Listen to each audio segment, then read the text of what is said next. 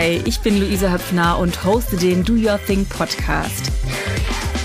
Nebenbei habe ich mich immer engagiert für das Thema New Work zum Beispiel und ehrenamtlich im Verband der Gastronomie. Daher bin ich auch besonders gespannt auf unsere heutigen Gäste, die sich beide mit ihren Organisationen für soziale Themen und ja genauer betrachtet Handwerks- und Food-Themen einsetzen.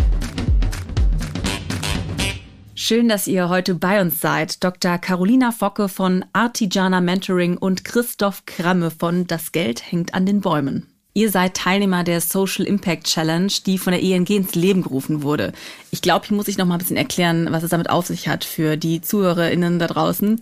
Die ING hat sich zur Aufgabe gemacht, nach der Pandemie sozialen und ökologischen Wiederaufbau zu leisten. Dafür unterstützt sie weltweit Projekte, die Arbeitsplätze schaffen und die widerstandsfähigere Gesellschaften aufbauen. Die ING Deutschland hat dafür zusammen mit der Agentur Social Impact ein Programm auf die Beine gestellt, und zwar die Social Impact Challenge. Sechs Monate lang werden Social Startups in diesem Programm intensiv gefördert, um ihr Business und ihre Herzensangelegenheiten bestmöglich voranzubringen. Mit Workshops oder Coachings, Vernetzungsmöglichkeiten und natürlich auch finanzieller Unterstützung. Beworben haben sich viele Organisationen. Ähm, acht von ihnen kamen ins Programm und ja, zwei davon sind heute hier bei uns. Herzlich willkommen und Glückwunsch nochmal von meiner Seite. Carolina. Dankeschön. Gerne, gerne. Carolina, wir fangen mit dir an. Du bist äh, heute hier im Namen von Artigiana Mentoring. Magst du für unsere ZuhörerInnen erläutern, was ihr macht? Gerne, ja. Artigiana Mentoring ist ein soziales Startup, das sich für die Gleichberechtigung im Handwerk einsetzt.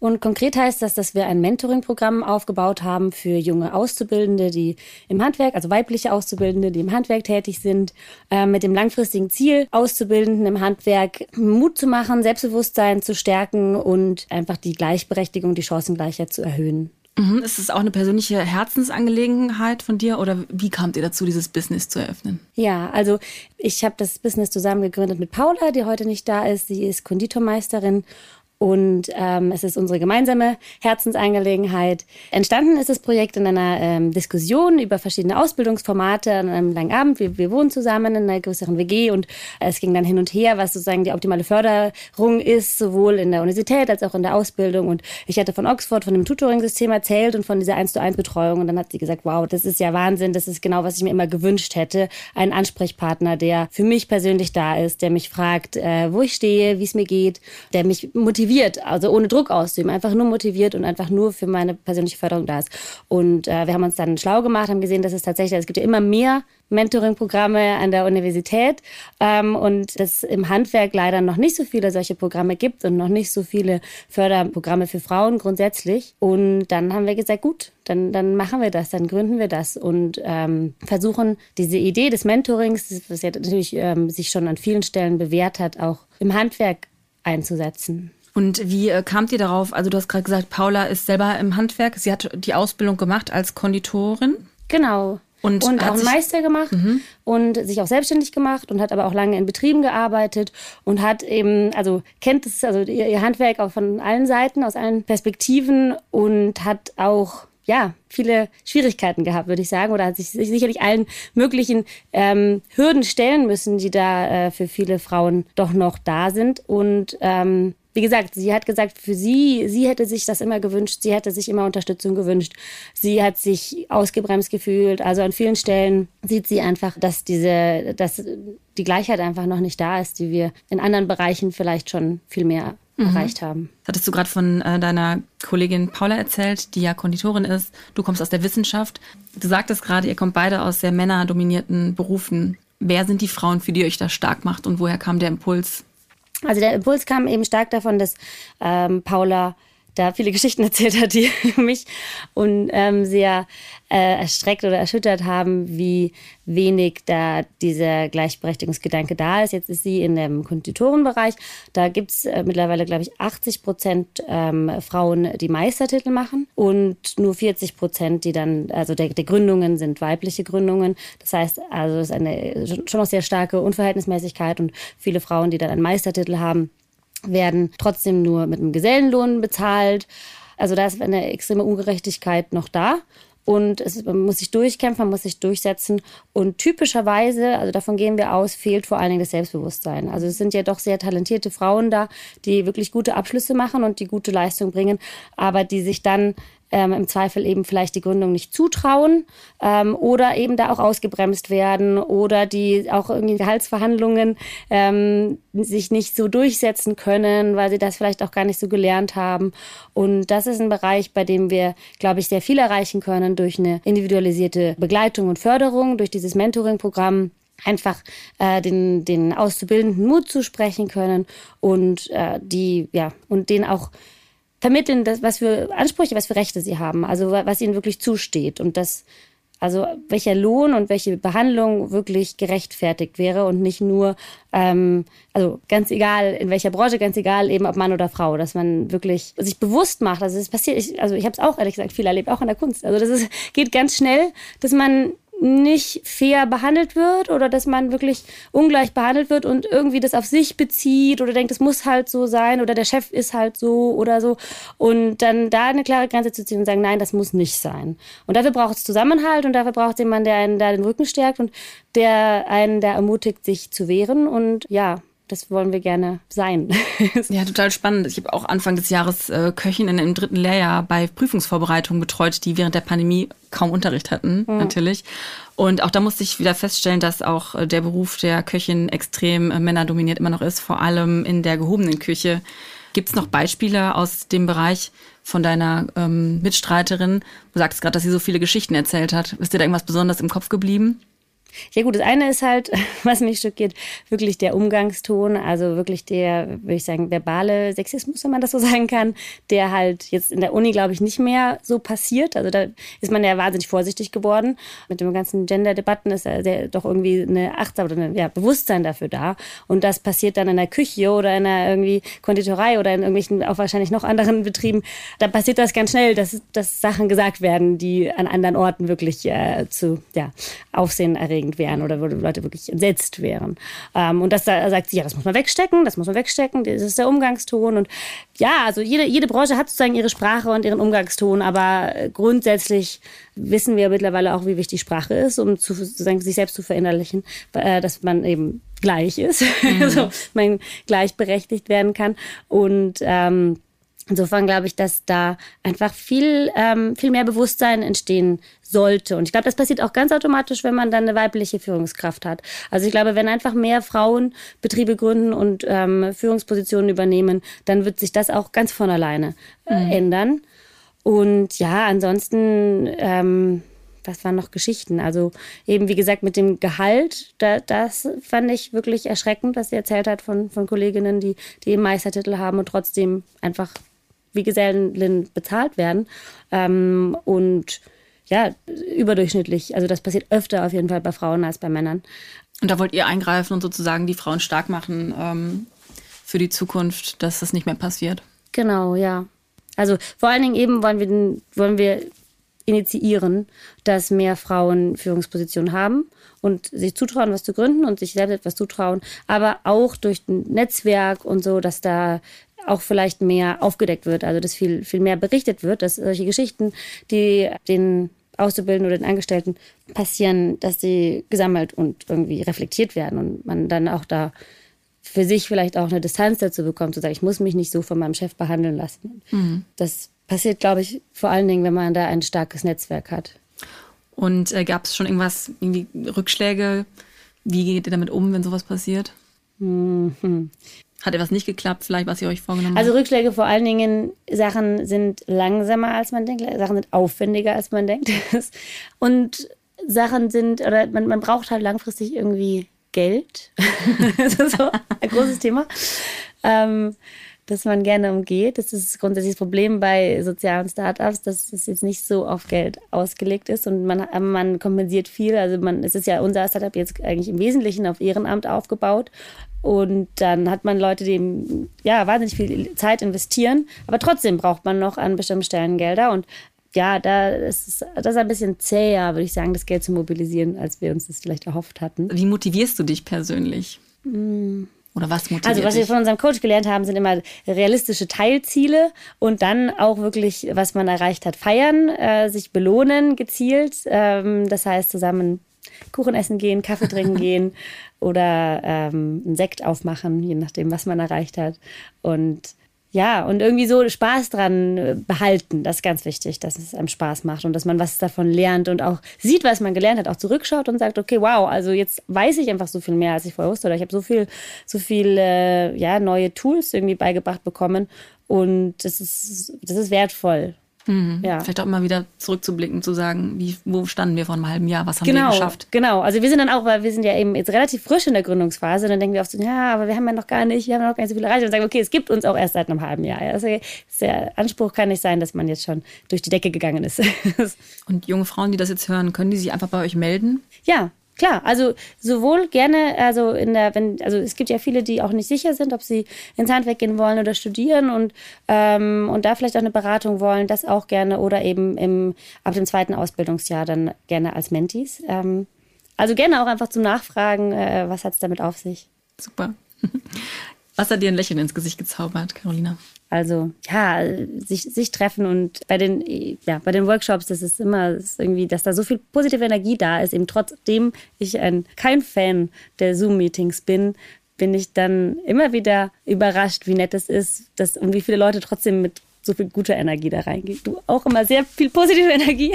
Das Benny ist super. Also da die, also, finde ich schön, weil also ich komme dann, also ich bin, ich werde müde, würde ich sagen, von Zoom-Meetings und andere Menschen haben dann trotzdem so einen positiven Drive und ziehen einen mit. Das ist Sehr schön. schön. Und da äh, kommt Christoph ins Spiel, habe ich gerade gehört. Ja, ich hatte ähm, tatsächlich mein erstes Zoom-Meeting mit der äh, Challenge.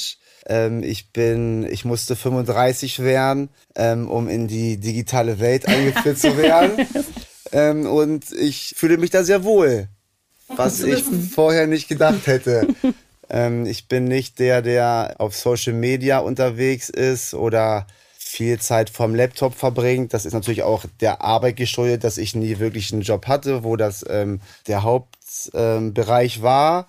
Aber ja, ich fühle mich sehr wohl und äh, freue mich, hier in Frankfurt zu sein heute. Herzlich willkommen. Ja, danke schön. Jetzt ist es ganz spannend, was du denn so machst. Ich glaube, jeder da draußen fragt sich jetzt, was ist das denn, was er macht, das überhaupt nicht digital ist. Und heißt aber, das Geld hängt an Bäumen. Ein spannender Name, der wirklich viele Fragen aufwirft und neugierig macht. Bei der Recherche habe ich entdeckt, dass es auch ein ökologisches und gastroverwandtes Thema ist. Erzähl uns, was von deinem Business, Christoph. Genau, ähm, danke nochmal Carolina. Ähm, genau, das Geld hängt an den Bäumen. Ich komme ganz kurz zu der Idee oder wie es dazu kam. Das ist jetzt gut, lass mich rechnen, zwölf Jahre her, 2008 im Sommer, saß unser ähm, Gründer Jan Schierhorn ähm, im Garten und nach ganz, ganz viel ähm, Apfelkuchen, nach ganz, ganz viel Apfelmus und verschenkten Äpfeln ähm, hing immer noch ganz, ganz viel Früchte an dem alten Apfelbaum. Und dann kam einfach die Idee oder erstmal der Gedanke, Mensch, andere haben auch ganz viele Apfelbäume, die werden die bestimmt auch nicht alle verbrauchen und viel kommt auf den Kompost und so weiter.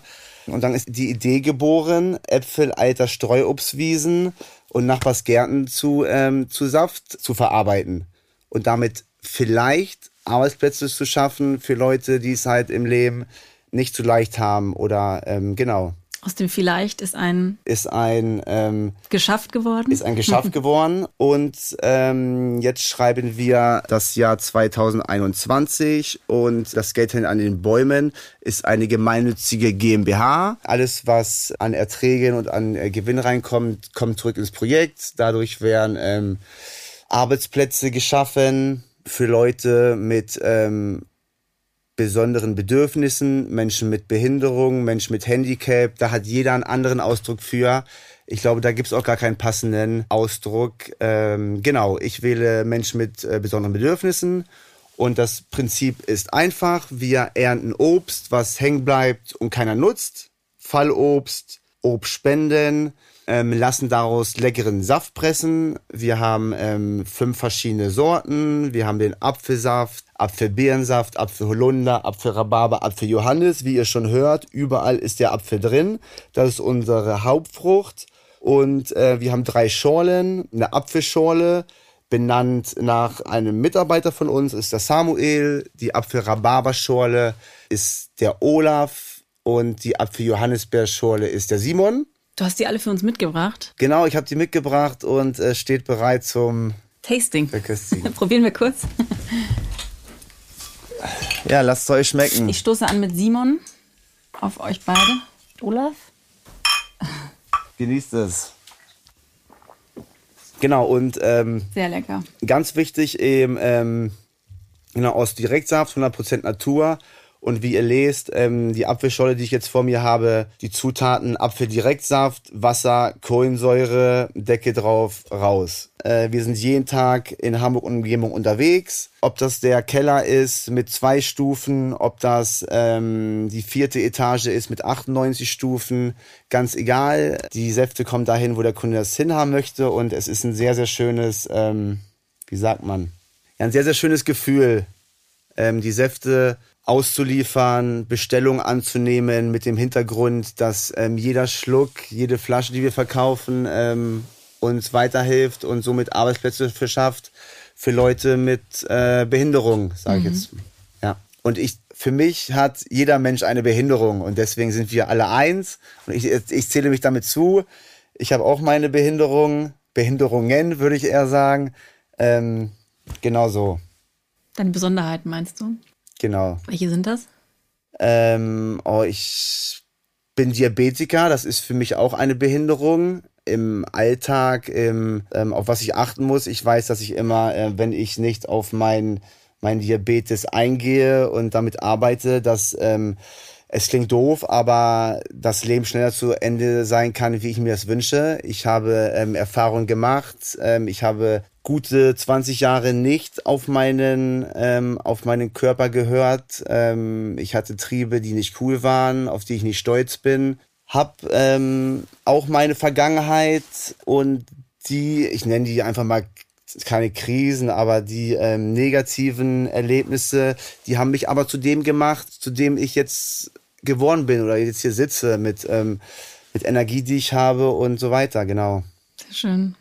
Ähm, ja, genau, kommen wir zurück zu das Geld hängt an den Bäumen. Warum hast du angefangen überhaupt mit dem, ähm, das Geld hängt an Bäumen? Das war ein wirklich, also es, es, es, es war ein Zufall. Ich habe ähm, zehn Jahre auf Montage gearbeitet, ähm, hatte dann irgendwann die Schnauze voll, zwei Wochen weg zu sein, zwei Wochen zu Hause zu sein. Man ist nie wirklich angekommen. Ähm, man braucht immer ein paar Tage, wenn man von der Montage gekommen ist, um wieder anzukommen. Und nach kurzer Zeit ging es dann schon wieder los. Bin dann ein bisschen reisen gegangen und kam wieder in Hamburg, ähm, wusste, was ich nicht wollte, wusste aber nicht, was ich wollte, habe ähm, ein bisschen ähm, in verschiedene Bereiche geguckt, war mal kurz beim Schlosser äh, bei einem Schlüsseldienst, der gesucht hat und ähm, bin dann ins Café von einer Freundin gekommen und sie meint, Christoph, bitte fahr sofort zu das Geld an den Bäumen. In dem Café gab es schon die Schorlin, Samuel, Olaf und Simon. Fahr da bitte hin, die suchen Leute, das habe ich gerade mitbekommen auf Facebook und das könnte genau das Richtige für dich sein. Ähm, genau, aus Fahrrad geschwungen, fünf Minuten Fahrradfahrt war das und dann ähm, genau bin ich ins Büro, habe mich vorgestellt. Aber weil du so ein Typ bist, der gerne was Soziales machen wollte oder wie kam sie darauf, dass es das Richtige für dich ist? Das kommt wahrscheinlich, weil ich durch meine Vergangenheit so, ich bin ähm, ich bin, ähm, ich habe gestottert früher, ich konnte nicht sprechen, war auf der Sprachheilschule, ähm, erste, zweite Klasse. Meine Mom ist mit mir jeden Monat nach Lüneburg gefahren, zur Logopädin ist das, glaube ich, der richtige Ja. Ausdruck, um das Sprechen zu lernen. Meine damalige, ähm, also Erzählung von meiner Mom, meine damalige Klassenlehrerin ähm, meint eines Elternabends zu meiner Mom, also wenn ihr Sohn die Hauptschule schafft, dann ist das ein Weltwunder und so eine Sachen. Dann kam ähm, eine Krebsgeschichte dazu, die ich überstanden habe. Und das sind alles so Sachen ähm, und habe mich auch schon, das ist glaube ich in mir, das ist nicht irgendwie durch ein, ähm, durch irgendwas passiert, dass ich jetzt sage, ähm, ich möchte in diesen Bereich. Das ist auch, als ich auf Montage war, habe ich ähm, in der Suppenküche ausgeholfen, weil ich einfach Lust drauf habe und ähm, das Bedürfnis habe, den Menschen, die halt schwächer sind als ich, zu unterstützen und zu zeigen, hey, es geht auch anders. Ja. Kannst du vielleicht so ein konkretes Beispiel von einem Werdegang erzählen? Eure Schorlen sind ja auch, wie wir gerade schon getestet haben, benannt nach den Menschen, die bei euch, also denen ihr einen Arbeitsplatz stellen konntet durch euer Engagement. Was bedeutet das für eure Mitarbeitenden? Also vielleicht zum Thema Sichtbarkeit. Was bedeutet das für die Menschen? Ähm, ja, auf jeden Fall sind die ähm, stolz wie Oscar oder stolz wie Bolle, wie man sagt, dass sie eine Schorle haben. Das ist natürlich jetzt auch schon Simon und Samuel sind seit Anfang des Projekts da. Und Genau, die sind fröhlich und glücklich, ähm, dass sie auch gesehen werden. Und dann kommt auch schon das eine oder andere Mal vor, dass eine Unterschrift geleistet werden soll auf einer Flasche. Oder Samuel kommt Fan, mit mir. Fanunterschrift. Fanunterschrift. oder Samuel kommt zum, mit mir zum Ausliefern wenn ich größere Touren habe. Und dann kommt es auch schon mal vor, dass dann halt ähm, die Dame an der Tür äh, sagt, Mensch, ähm, Sau, ich würde gerne ein Foto mit dir machen äh, für meine Kinder, die, die feiern dich so. Oder auch Simon, wenn ähm, wir Verköstigung haben in, in ähm, Supermärkten, bei Firmen, wo wir unsere Säfte vorstellen, dann ist Simon sehr, sehr gerne dabei. Und ähm, das ist natürlich schon schön, wenn man dann einen Stand besucht und ähm, Simon steht in Anführungsstrichen hinter seiner Flasche. Ich engagiere mich zum Beispiel auch in Deutschlands größtem Gastroverband und äh, sehe immer mehr, vor allem jetzt nach Corona, wie die Mitarbeitenden fehlen. Und ich habe in meinem Restaurant selbst auch mit Geflüchteten aus Afghanistan zusammengearbeitet, was echt super geklappt hat. Wir sind auch immer noch enge Freunde. Dann sollte man deiner Meinung nach hier noch mehr umdenken und vielleicht Menschen ins Unternehmen holen, die ja auf den ersten Blick ein längeres Onboarding brauchen, wegen Sprachbarrieren oder wie in deinem Fall wegen Handicaps. Ist das die Zukunft? Ähm, also wenn wir von Zukunft sprechen, dann äh, heißt das für mich, dass es vielleicht ähm, in der Zukunft so ist. Also ich finde es eigentlich schlimm, dass das nicht bei jedem angekommen ist in der jetzigen Zeit, in der Gegenwart. Wie man irgendwas machen soll, da bin ich kein Fan von, ähm, von den ähm, sowas trägt man nicht, sowas macht man nicht. Also ich wähle dann das Wort, sowas würde ich nicht tragen oder sowas würde ich nicht machen. Ähm, und deswegen muss das jeder für sich selber entscheiden. Ich äh, wünsche mir einfach, dass es ähm, mehr Firmen gibt, die halt, ähm, die, die die Schwerpunkte halt legen auf Menschen und auch die Kommunikation. Wie motivierst du dich persönlich? Oder was motiviert dich persönlich? Ähm, ich, Oder wie motivierst du vielleicht deine Mitarbeitenden? Ich äh, motiviere mich persönlich. Ähm, ich brauche mich gar nicht groß motivieren, weil ich ähm, das mache, was mir Spaß macht, weil ich mit Menschen ähm, zusammen bin, denen ich was gebe und vor allem die mir auch was geben. Ähm, ich bin angekommen in meiner Stadt, würde ich sagen. Ähm, was ich auf Reisen auch gemerkt habe, dass äh, ich nach Hamburg gehöre. Und das hat sich alles so gefügt. Deswegen muss ich mich nicht groß motivieren. Ich äh, motiviere mich ähm, mit äh, ganz klar Persönlichkeitsentwicklung. Ich motiviere mich mit meinem Morgen, ähm, Morgenritual oder ähm, was ich ähm, seit ungefähr einem halben Jahr wirklich erst fabriziere. Ich hatte nie wirklich ähm, einen Morgen, eine Morgenroutine musste auch erst feststellen, dass wenn ich eine Morgenroutine haben möchte, muss ich aber auch eine Abendroutine haben. Und eigentlich muss man da anfangen bei der Abendroutine, weil es kann nicht sein, dass ich um fünf aufstehen möchte, aber erst um eins ins Bett gehe. So, und ähm, das sind alles so Sachen, die ich lernen musste, weil ich lange gelebt wurde. Ähm, die Social Impact Challenge hat euch digitaler gemacht. Wie weit seid ihr da? Schafft ihr es, das umzusetzen, was ihr euch als ähm, Ziel gesetzt habt? Ja, auf jeden Fall. Dass, ähm, die Sache ist, dass wir ganz genau wissen, was wir brauchen wir haben, glaube ich, zehn oder elf Schritte von der Annahme bis zur Rechnungserstellung. Und ähm, genau, das wird jetzt alles komprimiert. Wir sind dabei, einen Online-Shop aufzubauen, wo der Kunde dann halt ähm, die Rechnung direkt bekommt. Christoph, gibt's noch was Persönliches zu dir zu sagen? Was ist dein persönliches Ding? Ja, auf jeden Fall gibt's da was und ähm, das ist was ganz, ganz Tolles. Die zweite Herzensangelegenheit, die in mir drin ist. Und zwar ähm, habe ich letztes Jahr mit meinem Kumpel Matti Picknickliebe ins Leben gerufen. Und Picknickliebe ist ähm, Hamburgs sozialster Picknickkorb. Also wer ähm, Bock und Lust auf ein äh, soziales Picknick hat, picknickliebe.hamburg. Super. ähm, ich habe das Gefühl gehabt, dass euch beiden vor allem ähm, dieses Miteinander gut tut, dass die verschiedenen Startups sich auch untereinander kennen und netzwerken. Kann man das so stehen lassen auch, dass, dass das das Schöne an der Challenge ist? Also mir hat das sehr viel gebracht oder ich finde das fantastisch, aber es wäre sicherlich noch viel intensiver, wenn es real wäre. Also ich finde es jetzt so schön, dich live zu sehen. gleichfalls, Carolina, gleichfalls. Ihr beiden, das ist echt toll, Menschen kennenzulernen, die ihr Ding machen und dabei auch noch die Welt ein Stückchen verbessern. Ich wünsche euch alles Gute für die Zukunft und freue mich natürlich weiter, eure Wege sehr zu verfolgen auch. Danke, dass ihr bei uns wart. Dankeschön. Dankeschön.